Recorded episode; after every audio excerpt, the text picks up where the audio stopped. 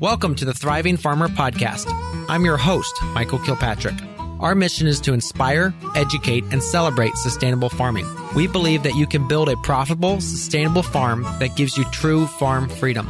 Join us as we talk to farmers, innovators, educators, and entrepreneurs to glean their top takeaways in business and life.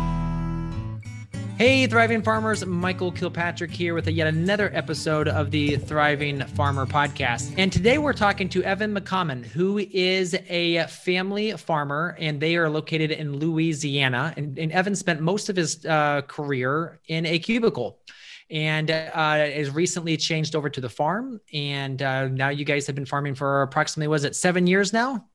Uh, it's closer to nine or 10 if you okay. if you, yeah. I think we started in 2012 so what is that nine something like that? Yeah. Yeah the 2021 always throws me through a loop. I know me too me too. Some people like to think 2020 never happened so we i think it counts for five years. It counts for five. All right so evan talk, before you were farming you were like in product design engineering chainsaws uh, weed eaters that kind of thing Yes, sir. And um, the last part of my career, I worked for a company. We designed commercial cooking equipment for big fast food chains. So I had experience with, um, you know, a lot of stainless steel and restaurants yeah. and stuff like that. Oh, very cool. Yeah, we've got Henny Penny nearby, and um, oh yeah, yeah, they're they're that was made... that was a competitor of one of our okay one of our competitors. Yeah, yeah, it yeah. Was, it was Frymaster, who, who I was. Okay, very yep. cool. So the other end, the uh, the industrial cooking of the the the product. Yeah. So I went from McDonald's to clean foods. Kind of funny. That's awesome. So mm-hmm. when you started your farm, you kind of had dived into the vegetable side of things and rapidly realized that just wasn't going to quite work.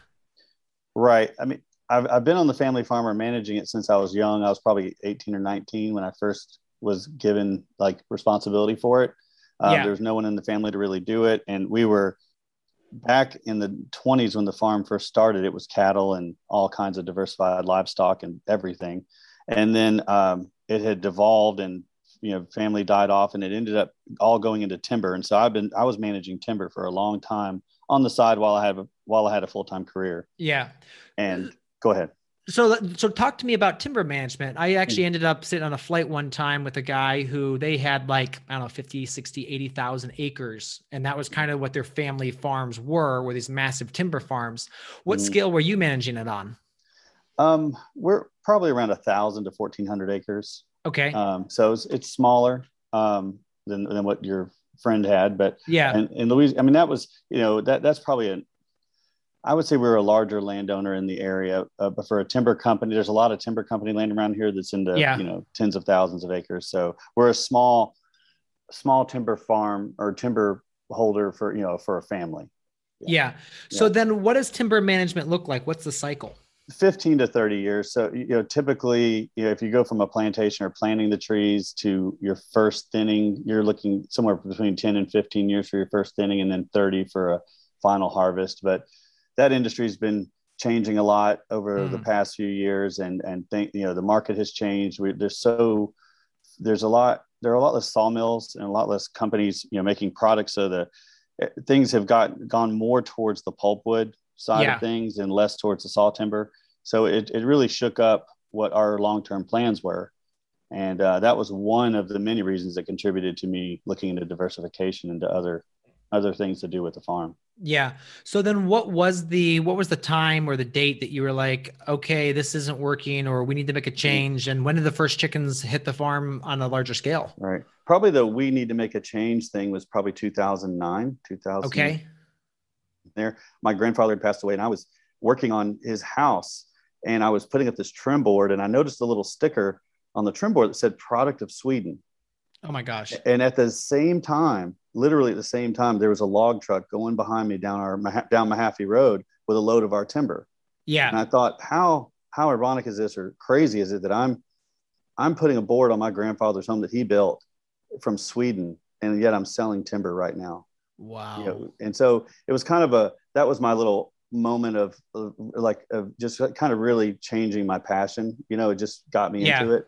And then you know I'd already kind of seen the Food Inc. movie and was getting into healthier living and lifestyle and, and, and just you know it, it all just sort of came together where like this is my purpose and this is what i need to do so first chickens didn't hit hit the ground until 2012 or 2013. But our, well, I would say we started with pigs when it came to livestock, and so really we got pigs in in 2012. Okay, and yeah. talk to us about the, the, the pork operation a little bit. What is the the the breed, and how do you raise them? We raise a red wattle and Tamworth cross. Okay. Um, we raise them on pasture, very similar to the polyface style. We mm-hmm. put them on on uh, paddocks that are about a half acre, um, and we rotate them when they've gone through um, a couple tons of feed, maybe two and a half tons. It depends on how how the ground is looking as to when we decide it's time to move them to the next paddock. Yeah. So it's, yeah, it's, it's really, you know, and it's, and it changes a lot with the seasons. You know, we have, we get 52 inches of rain here. A lot of it is in the winter. So, you know, they can really tear up a paddock quick in the winter. So we, we either keep them more stationary in the winter on high ground or we move them more quickly depending on what part of the farm they're on. Mm-hmm, mm-hmm. Now, your T-shirts, they cultivate the three one eight. Are those yeah. your specific uh, farm T-shirts? And talk to us. What is the three one eight? Your zip code or your area yeah, code? Yeah, um, all of North Louisiana is three one eight. So it's basically from the center. Yeah, so Louisiana is shaped like a boot. From like the top yep. of the boot all the way north is all three one eight. And we're really not known for much agriculture or much local food up here. You know, New Orleans kind of steals the spotlight on that, or the South does. And, yeah. Um, and so we you know, it was a little slogan that I came up with. I, I, had I saw something. I think it was a Chipotle commercial where they were saying "cultivate a better world," and I said, "Well, we need to cultivate a better Shreveport or a better 318." And I said, "Cultivate 318." That kind of makes sense. So we just made it a little slogan and made some T-shirts, and it kind of took off. And everybody mm-hmm. around here likes it because you know it, it, we do have a little small um, local food movement going on, and, and it's just something to encourage that. Mm-hmm, mm-hmm, absolutely. All right. So you got the pigs, and then you got the chickens, and the chickens look like they're in a larger um, hoop house style pen, correct? We have both. We okay. we have about we have about twenty Salatin pens, and then we have four of the you know the mobile range coops or schooners we call them. yep. them. And which one do you prefer? Honestly, I think there is a point of diminishing returns on the Salatin pen uh, when you're trying to run twenty of them with just a couple guys. Yeah. It gets to be a little tedious and and um, and, you know, it just you, I, I, think we got to burn out a little quick on those. Yeah. Um, and and the schooners when you and also when you're when you know we've been struggling with staffing um, with the pandemic and um, and so when you bring in people in, it's easier to train on the schooner than it is on the Salatin pen, and yeah. you have you have less you know hazards for the birds. So we're kind of evolving. We still, like I said, we're still running 20 pins, but um, we're, we're probably going to evolve to more of the mobile range coops as we move forward. Gotcha. Yeah. Yeah. No, I, I think, I mean, I think I'm being honest about that. I mean, Joel was here at our farm probably back in September and we talked about it. And I agree with a lot of his stuff on why the, the his pins are better. And in a lot of circumstances on our farm, they are better. Yeah. Um, but at a certain, I think at a certain scale and with certain, um, if you don't really have the right team sometimes, you and you're and you're bringing in novices or just day laborers, you yeah. just kind of have to go with something simpler. Well, Polyfaces has a large um, labor source from you know interns, and so they just have them move them. But um, yes. if you if you have very few people, I mean, my brother's out in Oklahoma and he farms pretty much by himself, and so yeah. there's no they're, way they're perfect yeah. for a one man operation. You really can't go any go wrong with them if you're one guy, especially. And I done I've done those chores a lot by myself in the morning, and it's nice just to not have to you know don't, you don't need any equipment or yeah. machinery. You just get it done. Um, yeah. and it's and it's good, you know, it's good for your health too. Just stay on the shape a little bit. yes, but most farmers don't need any extra work. right, but but when when you when the when there's not really an expert supervisor watching things go on, and you can you can train on those mobile range coops quite a bit faster. Yes. Yeah. Yeah. I would love to get it set up where you just have a winch located right on the front of the uh, yes by power mm-hmm. solar powered. And so basically it actually automatically pulls across the field, you know, yes. it just moves forward like two feet an hour. Mm-hmm. And at that rate, the chickens will probably move themselves when it gets to the back of the pen. Yeah, uh, we're experimenting with that with a remote controlled winch and a, oh, cool. you know a radio remote control winch, and then you have the winch mounted on the back of the of the tractor, Okay. And, and, you push a button and you can be back there waving and flagging the chickens as and, and by yourself. So Perfect. that it is possible yep. to do it. But yeah, that they they sell a you know radio controlled winch. So that's yeah. the way to go. Yeah, we actually yeah. Okay, so then um if you're doing that, um how many birds are you fitting in there? Um we inherited our, our current schooners from a different farm or from another Okay. farm. I, I, I bought out a, a guy who was getting out of the business because he was in some low wet areas Yep. and he was having trouble with mortality with that. So we bought them. They're on the small side. I think we're only putting about 200 uh, to 300 in each one, um, which is to me not quite enough. So we're, we're building some bigger schooners now to replace them. But we're, we're aiming for somewhere around the 400 to 600 birds per, per unit. 400 to 600 birds per unit. Yeah. We're, we're, we're, we're, doing, we're, we're processing 600 birds a week at this time. Okay. So let's now move into your processing. Um, you Mhm. doing that out in farm? Yes, sir, we are. Okay. And then what kind of team does that need to do 600? Um, typically, we'll have anywhere from five to. We don't do 600 in one day. We, we do two uh, process days or two kill days on Yeah. um, on the farm. So we usually do a Monday and a Wednesday, and we'll usually do around 300, 300 to 400, or you know sometimes it ends up being 200. It just depends on what's going on um, and what we're harvesting for. Um, so yeah, it's five people is kind of the minimum, and uh, but sometimes we've had up to seven or eight. Um, Okay. Yeah, be, being consistent is difficult these days. Yes. With a very, it's like a very tight Yeah. labor force. So you're kind of Tight labor force, Yeah. turnovers, and we're just you know we we have people that aren't showing up, things like that. But we're we're we're getting it done every week. It's just sometimes we're, we only have a crew of five people, but it takes a little longer. But we keep going. Yeah. Now you also do processing for your. Let's talk about your your red blood animals. Um, Mhm. well, your larger animals. Um, how's that processing done? It's done at a facility called um, well, called McCain Farms, which is in Calhoun, Louisiana, about an hour down the road. Yeah. on Highway or I twenty. Um, we've been working with them for about nine years, and uh, the owner had decided that he was kind of burning out, was ready to to sell. He didn't really have a succession plan per se, and so he offered to us. So we were probably his largest customer, and um, largest private label customer, and we decided to um, to kind of go forward with that because there was a kind of a threat to what what was going to happen as to how we were going to get our processing done and maintain consistency. We make a lot of, we do a lot of pork processing and Yeah. we have a lot of sausages and, and specialty little meats that we do with the pork and trying to take those recipes from one facility to another was Yeah. going to be a real challenge. So we took this opportunity to go ahead and, and, and, and take the big plunge and, and buy the plant. And um, with my background, I, I feel pretty confident that I'll be able to, to make this work. And we're, we're, you know, we're only about six months or seven months into the new ownership and my management. And um, I brought in my uh, sister, who's actually a, uh, she's coming in as an operations manager with a business background, and she's helping me with the administrative side of Yep. things.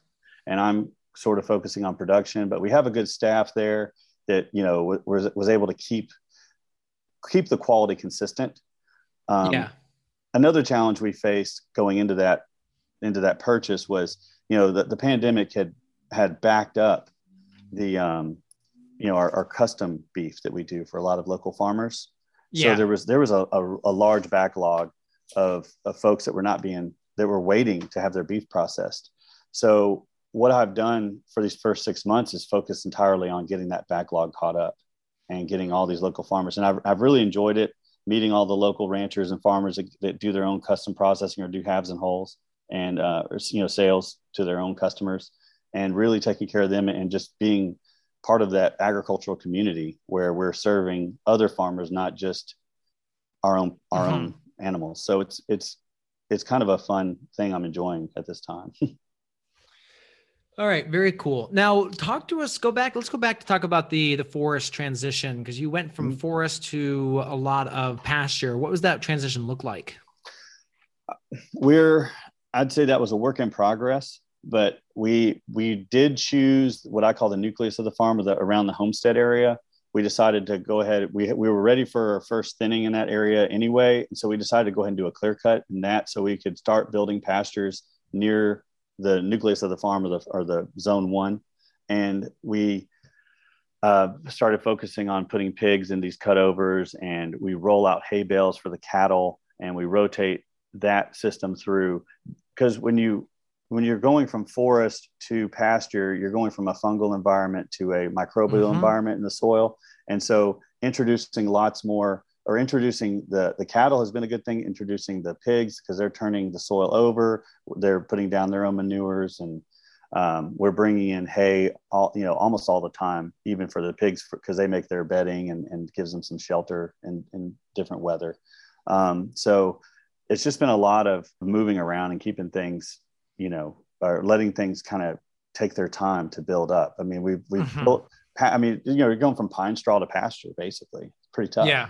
Yeah, no, that's not easy. So no. then with stumps, you obviously cut as low as possible, and then yeah, we uh, I forgot about that phase. So when we first did the we we did invest in some mulching. So we they we paid a contractor to bring in a mulcher and took the slash and just went over it in a single pass. You know, those mulching machines yep. that mm-hmm. they will st- they will turn the soil over. So I had a lot of talks with the operator, and we instructed him to just to not. He, he basically leveled off all the slash and leveled off all the stump tops and that's where we started.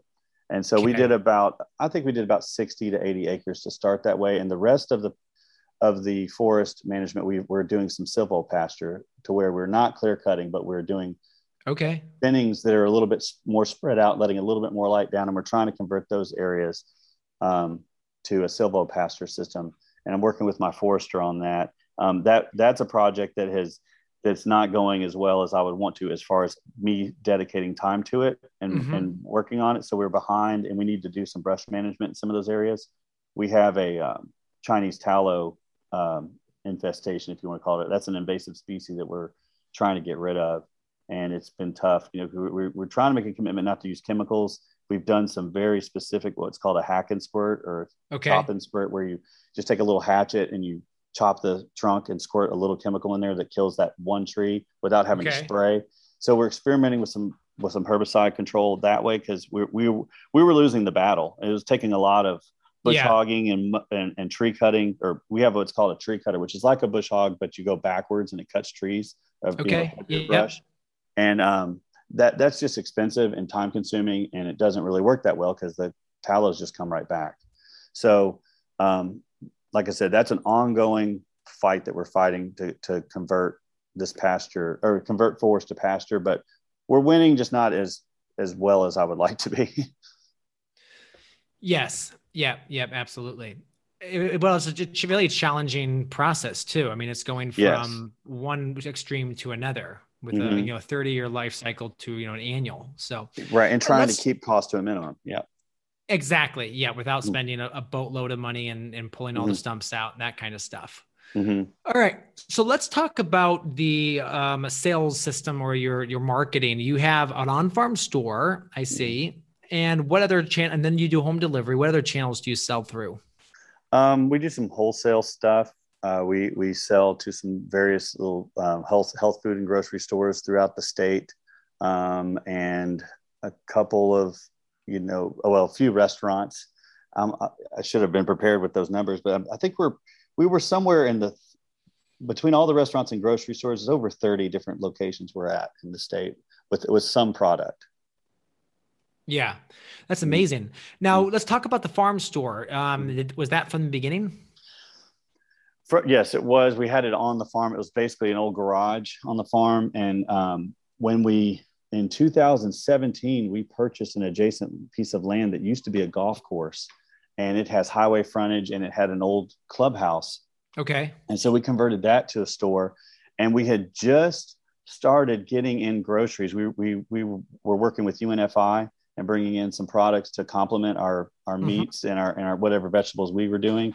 And the, um, the pandemic hit and we had like and, and, so we immediately put all of those groceries on our GrazeCart site and started yep. selling direct and, and, doing home delivery so we, we went from say a 20 to 30 home deliveries a week to 150 160 you know very wow. rapidly and so then we basically shut the store down during the pandemic we, not basically we did shut it down because it just became an order packing warehouse is all it was or an order packing room and yeah. now I, I, don't remember what day we reopened, but now we're kind of having to get our feet back underneath us in the grocery store again, just because a lot of the products that we wanted to sell, we couldn't get them. Um, so we started, you know, people, I mean, we were home delivering toilet paper. So, you know, we were doing all that stuff. And so we, we just ended up with some products that weren't in, in our, in our grocery mm-hmm. store that weren't really what we were aiming for at the time. And now we're starting to redevelop some of those relationships with our farmers market friends. You know, we're, we're bringing in more products from other local farms. We're, um, we've always brought in, you know, dairy and, and some other and, and um, vegetables, but it's just, it's just an ongoing, um, an ongoing project. Just trying to get more products yeah. and, and figure out what our customer base wants. You know, we're, we're trying to, you know, work with the, the folks that care about clean eating and, and, and offer them some, some good products. And and local products, of course. And we have, you know, what we call our hyper hyper local products, which are products that we, you know, get from places that are in this parish or, or the adjacent parish, you know, in the city. And um, we really try to promote our friends and, and, our people that we're working with, you know, locally. Yeah. And so how do you develop those, develop those relationships with those hyper local products? It, it kind of started with the farmers market because there were some restaurants that were just starting out. They were starting out as pop-ups in the farmers market when we started, and now they're they're brick and mortar. So we had those relationship with chefs that we meet at the market and, and uh, small businesses, and then also our slow food chapter. We've had a lot of luck with um, with our local slow food leaders. Um, mm. We we've started doing a farm to table dinner every year called Fet on the Farm, mm-hmm. and um, that has brought us a lot of um, notoriety and and and new people come to that every year and learn about our products and we also meet new new uh, vendors or new new farming partners to sell their products with and you know it's just it, it is i would say just chefs farmers market and um, slow food mm-hmm. Mm-hmm. that's interesting that's that we don't around here don't have a huge slow food um, yeah, yeah there's not a it's, huge. It's, inter- it's interesting because yeah. I think we have one of the largest slow food chapters in the United States, and I don't. I think it's just the leadership we have here. We have a really good chairman, or um, yeah, Angie White, and she she has just she really focuses on get on getting things done and promoting events and promoting local businesses and and I, I think that's what makes that's just one of my unfair advantages i guess is that we have a really good slow food crew out here Mm-hmm, mm-hmm, mm-hmm. Absolutely. Yeah, that's awesome. So the, the business has grown pretty rapidly. How mm-hmm. do you manage the growth? That's a that's a really great question. Um, I don't manage it as well as I want to, uh, but I think it's really important to hire people that are better than you at managing, um, especially some of the different categories. We, you know, I've, I've managed to always bring in someone that was the right person at the right time and you know, when it came to our grocery store, we brought in someone with with grocery experience. It worked at a co-op in Austin and knew what how to manage that. Um, I've always I, like it's always kind of come with the people that we have on the farm helping us.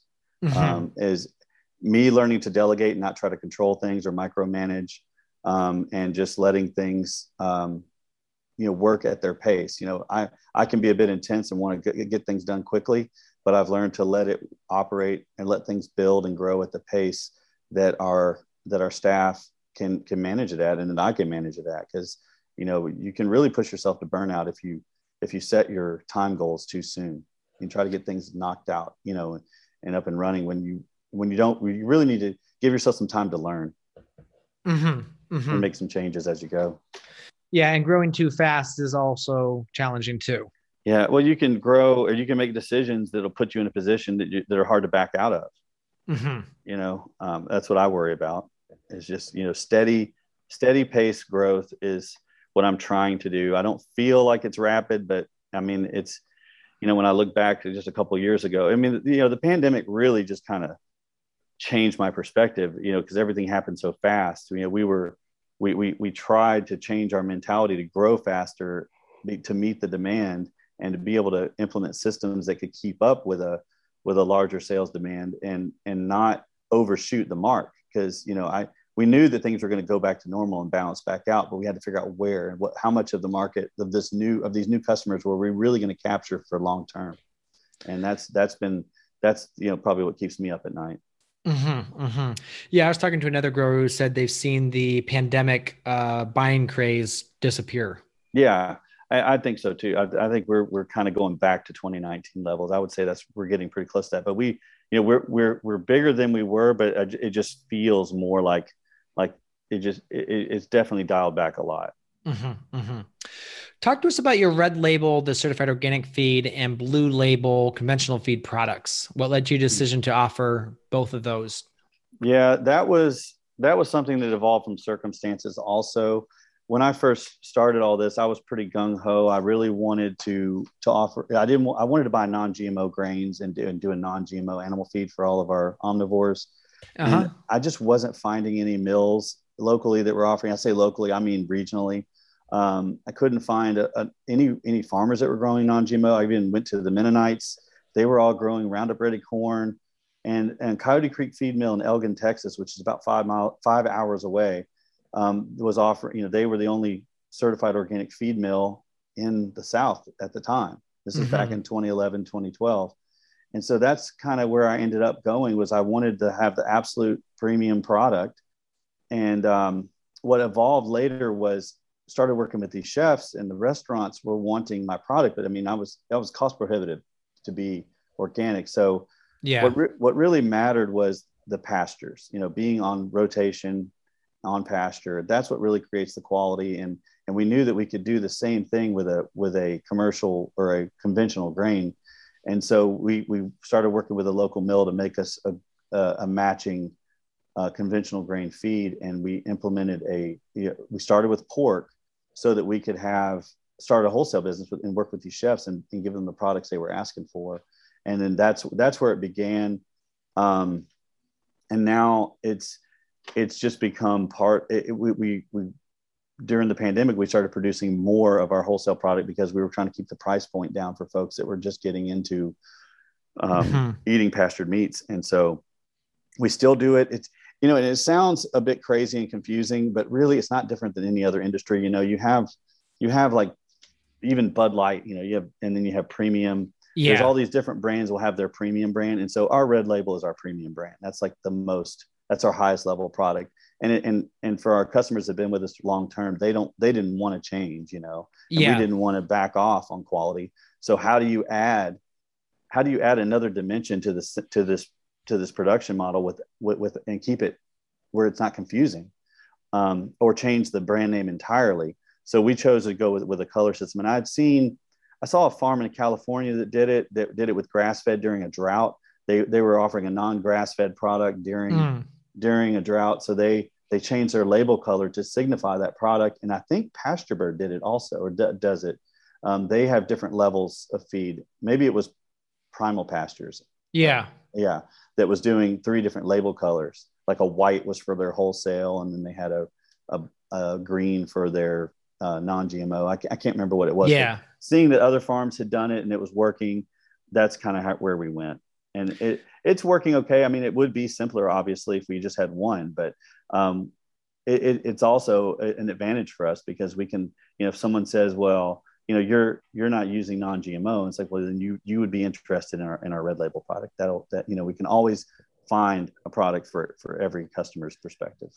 That's really interesting because that's one of the things we struggle with our farm store mm-hmm. is that um, you know how do you we we produce 90% of the vegetables but we don't grow sweet corn we don't grow melons. So how mm-hmm. do we offer those and how do we quickly show people which is what? So I think like a color label might be really key for us too. Yeah and yeah even even Whole Foods I think had that or you know different they, yeah. levels. Yeah yeah they so do. yeah. customers are used to it. It just sounds I think from a business owner's perspective it sounds like chaos you know how do i keep all this separate but it really isn't difficult because you know the, we do we grow our animals in, in groups mm-hmm. and so we have a we have a batch or a, of, of blue label pigs over here and a batch of red ones over here and we make sure that they're at least two to three fences apart so there, there's no yeah. intermingling and and once you've got those systems in place it's impossible to mess up yeah. Now, yeah. do you have those uh, sets of pigs or chickens labeled on like this so they don't give them the wrong feed?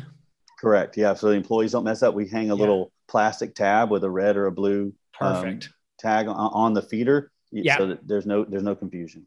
Perfect. Hey, thriving farmers, where are you on your thriving farmer journey? So, if you go to our website, growingfarmers.com, you can click on the assessment button, and that will take you to a form, ask you a few different questions, and that will help you figure out where you are on the five stage thriving farmer journey. And what that does then is kicks you a customized PDF that gives you resources to know exactly what to focus on next in your business to go to the next level. So go to growingfarmers.com and click on the assessment.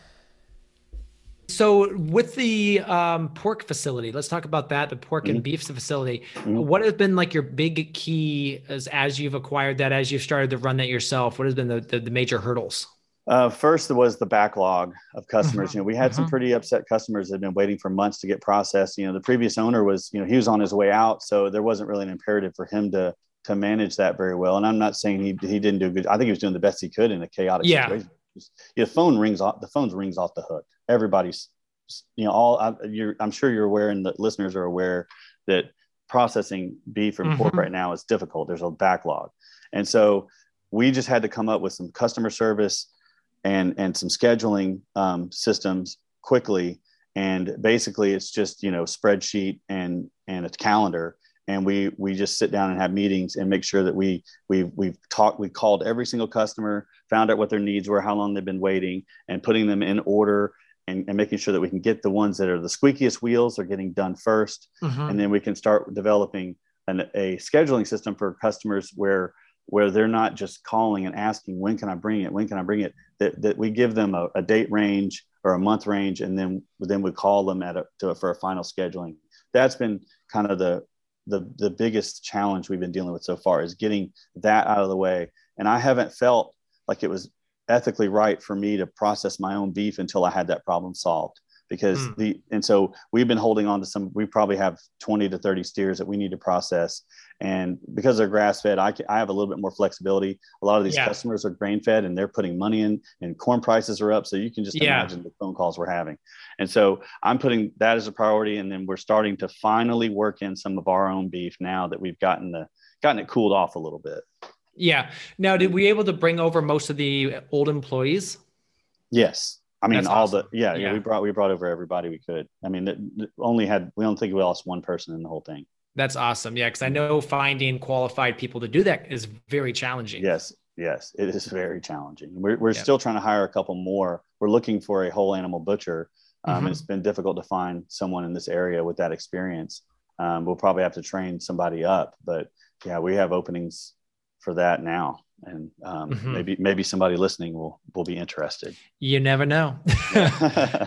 so let's talk a little bit about um, your marketing aspects. You've got the store, you do some wholesale, you do home delivery. How are you getting out in front of the customer? Are you running any ads or putting in? You said the the the, the slow food aspect, but are you doing anything mm-hmm. else?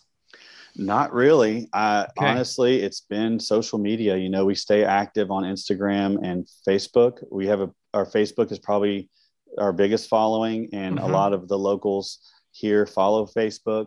Um, I, I, would just say it's kind of a big Facebook town, whatever that means. Yeah, yeah. Um, and um, you know, the demographic. You know, most of our customers are you know older women. You know, or, or you know a lot of women, and um, they seem to be on Facebook a lot, and that that has been the primary um, thing that we've done. We do a newsletter. Um, we, you know, and, and honestly, when the pandemic hit, marketing kind of took a back seat. Um, yeah. And we're just now, like I'm just now getting back into the marketing and trying to, you know, get that cleaned back up. And, and you know, I think we're, we're behind on a lot of stuff, of course.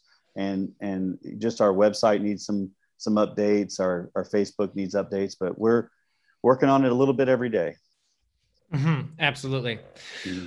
Now let's talk about the structure you have there for the team. Do you um, what is your role and like what key hires have you made as you built out the business? Key hires is you know we kind of divide the business into um, I think it's five major segments. So we have the production, we have administrative, we have our marketing and sales, then we have our processing. Um, and it, and the, really the main and the, what I call the critical control point is our inventory and distribution um, inventory is kind of what we always talk about. Mm-hmm. You know, what do we need in inventory? What what what what you know what's coming into inventory is always what the meetings are about.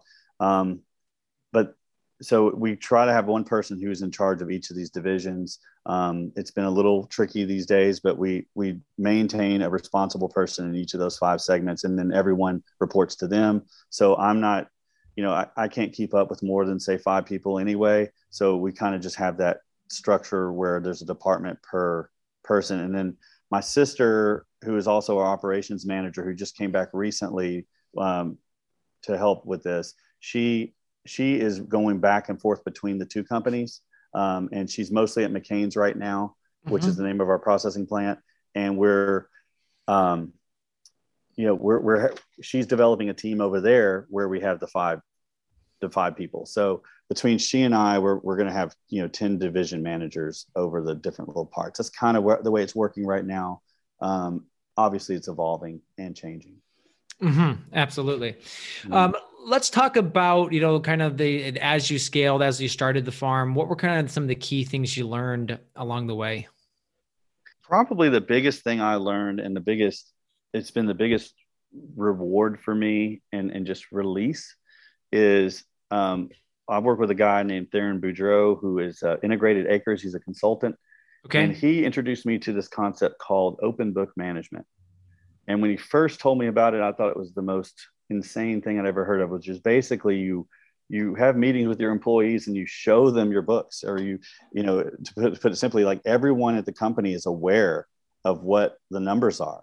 Mm. and i was like that i'm not going to tell everybody you know what but it's really not that as as as bad as it sounds what it is is is everyone knows what sales are so every week we have a meeting and in that meeting we go over each division and what sales were what's in inventory and what what production was, what's coming down the line. And so with the with this being open and the finance the you know the actual cash flow being viewed, it actually makes it so much easier for me because mm. I, hmm. the communication is is is brought down to to every level. And and we all work together as a team rather than you know the boss man giving orders. Mm-hmm. it's it's everyone's aware of the problems. Everyone's aware of where we need to focus our attention. And you know if we need to bring in like if we need to increase chicken production because we have big orders coming in a month or two months you know that open book management has been the biggest um, the biggest tool for me to to help me manage people because i think that's my biggest challenge. I think working with people is, is probably everyone's you know biggest challenge Mm-hmm. Oh yeah, absolutely. And I think the beauty of the open book is it kind of really shows everybody, hey, you know, this is where we are. This is not just, you know, we're just not making hand, money hand over fist. And people realize, right. you know, the speed of work that they they do is directly relationship with how much money the yeah. farm makes. Um, right. You know, a lot they of people, yeah, a lot of new people around the farm, like Michael, you walk so fast, and I was like, well, I've got 18 things to do today. yeah, yeah, and, and, they don't think you're an insane person. They, they realize that you're they yeah. actually kind of know what you're after and what you're doing. You know, because yeah. I I think that people when they see business, this is kind of my little joke, but it's like I think they think of business people as like Scrooge McDuck, and we're yeah. just swimming in this pile of money. And we're just making a decision as to where we're going to spend it. And it's like, no, that's not how cash flow management works. And no. so by letting them in on it and see it, it just it just gives us so much more power as a team. Yeah, yeah, and then I think they are starting to come. They will try to save things, and mm. uh, and then they will also try to um, help you figure out efficiencies. Yeah, they see opportunities for themselves. You know, places where they can grow and help yeah. the help the business grow, and then they become they they get to move up. Yeah. So uh, that's that's what that's what we're excited about, yeah. and that's it's been working. It's just you know, like I said, there's an underlying issue with with them nationwide with with employment right now. But yeah, I think I think we're we're because we're still using these systems and we're working with it. That when things level off, we're, we're going to be even better off and more ready to handle things and, and keep growing as we move forward. Yeah, yeah, we're facing that same thing. We need to hire for like three different positions. Yeah. Unfortunately, it's three different half-time positions, but you know yeah. we could easily hire one person to do a couple of them. So, right. All right, so um, let's talk about your pigs. You talked about the mm. red red wattle. I think you said Berkshire mix. Uh, Tamworth. Tamworth mix. Yeah. And uh, why did you go with that? Was that particular to your area or? Yeah, the uh, red wattle pig or red wattle hog. I don't know if you've heard the history of it, but it was thought to be extinct. I think until the mid 1980s. Okay. And it was actually rediscovered in East Texas, is where the the last ones were found, and then bred back to some Durocs. And mm-hmm. they brought the breed the breed back out of out of almost extinction or, or extinction. And so it's it's on the Ark of Taste and it's an endangered breed. And because it happened to be, I mean, you know, I am East Texas as far as biome goes. Yeah. we're we're in the Piney Woods of East Texas. And so I'm, I think I'm only 30 minutes from the Texas border. So we we just um, we chose that breed because it would be resilient and parasite resistant. And sure enough, we've had you know nothing but good luck with that breed. Um, it's also a, a, a really tasty pork. The chefs love it. Um, and we brought in the Tamworth. I got. Uh, some breeding stock from a buddy up in Arkansas, and the Tamworth has a, a little bit more of a meaty, you know, that hourglass shape, um, has some better bacon and, and hams. And so we just started crossbreeding uh, because we were crossbreeding with um, some Hampshires and blue butts and things like that. And I liked what I had read about the Tamworth foraging, they being there being more of a foraging pig. Mm-hmm. And so I thought that the combination of those two breeds would make sense for us. But it, you know, like I said, we've had success, um, but it's not scientific success because we haven't been doing a side by side comparison. But certainly not having any trouble out of those breeds, and and the chefs love them, our customers love them. Mm-hmm. And uh, the moms are good mothers, take care of the, the kids. Yes, I have. Um, I have uh, contracted out my farrowing. I work with another farmer to do the farrowing, similar oh, to perfect. what Polyface does. So, because mm-hmm. I mean, I just can't. There's certain things. I mean, I, we just can't do the farrow to finish right now. I'm sure mm-hmm. one day we'll get back into it. We did start out that way, but it's been a lot easier to just buy the piglets from our contract farmer, and and he he's happy to have the business with us, you know, because we basically buy every piglet he produces, and it's just it's good for both of us. It's a good relationship. Mm-hmm, mm-hmm, mm-hmm. mm-hmm. What does the future hold for you? Where your where do you see your areas of opportunity and growth? That's that's something I've been thinking about a lot. Um, we we we you know we are only state inspected for chicken and red meat, and mm-hmm. there is consideration to go USDA. Um, I'm I, I don't think I'm going to be pushing that project too hard until we get leveled off with the red meat plant, um, and, and, we really you know feel comfortable. Um, but there are some some uh, government grants that are that are being talked about these days, or real, yeah, you know, and, yeah, I saw that. And there's there's something for us to to look at there. So that's a project we're going to kind of investigate deeply this week. But honestly, I I want to figure out and level off. I want to figure out what scale. You know, I think with the chickens, we're probably going to stick. I had a long talk with Greg Gunthorpe about it, and I I think we're going to stick with our exempt twenty thousand birds a year on our pasture broilers for now mm-hmm. and and not go USDA until maybe next year if if thing you know just to see just see how the market goes. But I have a feeling that that's probably the best choice for us is just to stay at that 20,000 bird level, but that keeps us in the state. And that's mm-hmm. what's difficult for us because we are, like I said, we're at the, we're in the Arklatex. We're on the corner of three different states. Yeah. You know, we're three hours from Little Rock, we're three hours from Dallas, three hours from Jackson, and we're six hours from New Orleans, which is yeah. interesting but exactly. you know i would i would i would have some bigger markets open to me if i was usda but you know those those areas also have a lot of competition too and so um, like i said leveling off is kind of what I, i'm trying to figure out what scale we can go with the acreage we have with the processing capacity we have and just focus on a high quality local regional product that we can stand behind and and, and be comfortable and, and let get our lifestyle to be a little bit less hectic Mm-hmm. His lifestyle mm-hmm. has been pretty tough the last year, two years. Is just um, you know we're working long days and long hours, and and it doesn't seem like there's a light at the end of the tunnel. Well, I think we have to choose to to stop growing to to to get to that light at the end of the tunnel. Yeah, those first couple of years is and trying to figure out the scale. I mean, we're on an eight acre parcel, and this year we did mm-hmm. about an acre and a half of vegetables, and I'm like, okay, if we'd add six more acres, what kind of volume would that look like? And I'm just mm-hmm. like, well, how would we fit that through our current systems? And there's no way. so right, yeah, yeah, how, yeah, yeah. And that's another part of the answer too. Is is it? It also depends on how the marketing goes. It depends on what the market, you know, what yeah. what are we able to, what demand are we able to create or supply, you know, and uh, we're always going to be it. It's it, I think it's an ongoing question. It may never have an answer, but I I'm happy with the scale we're at as far as like I like the number of people we have. I like yeah. the size of the farm. I like the number of animals we have. It it feel it's feeling really comfortable, and um, I just want to make sure that we can maximize and optimize this scale. Mm-hmm. Mm-hmm. Make it work better. Make it work. Yeah. Cleaner. Yeah. Yeah. Yeah. Very cool. Well, hey, thank you so much for your time today. Really appreciate you coming on the podcast. Any final thoughts before we go?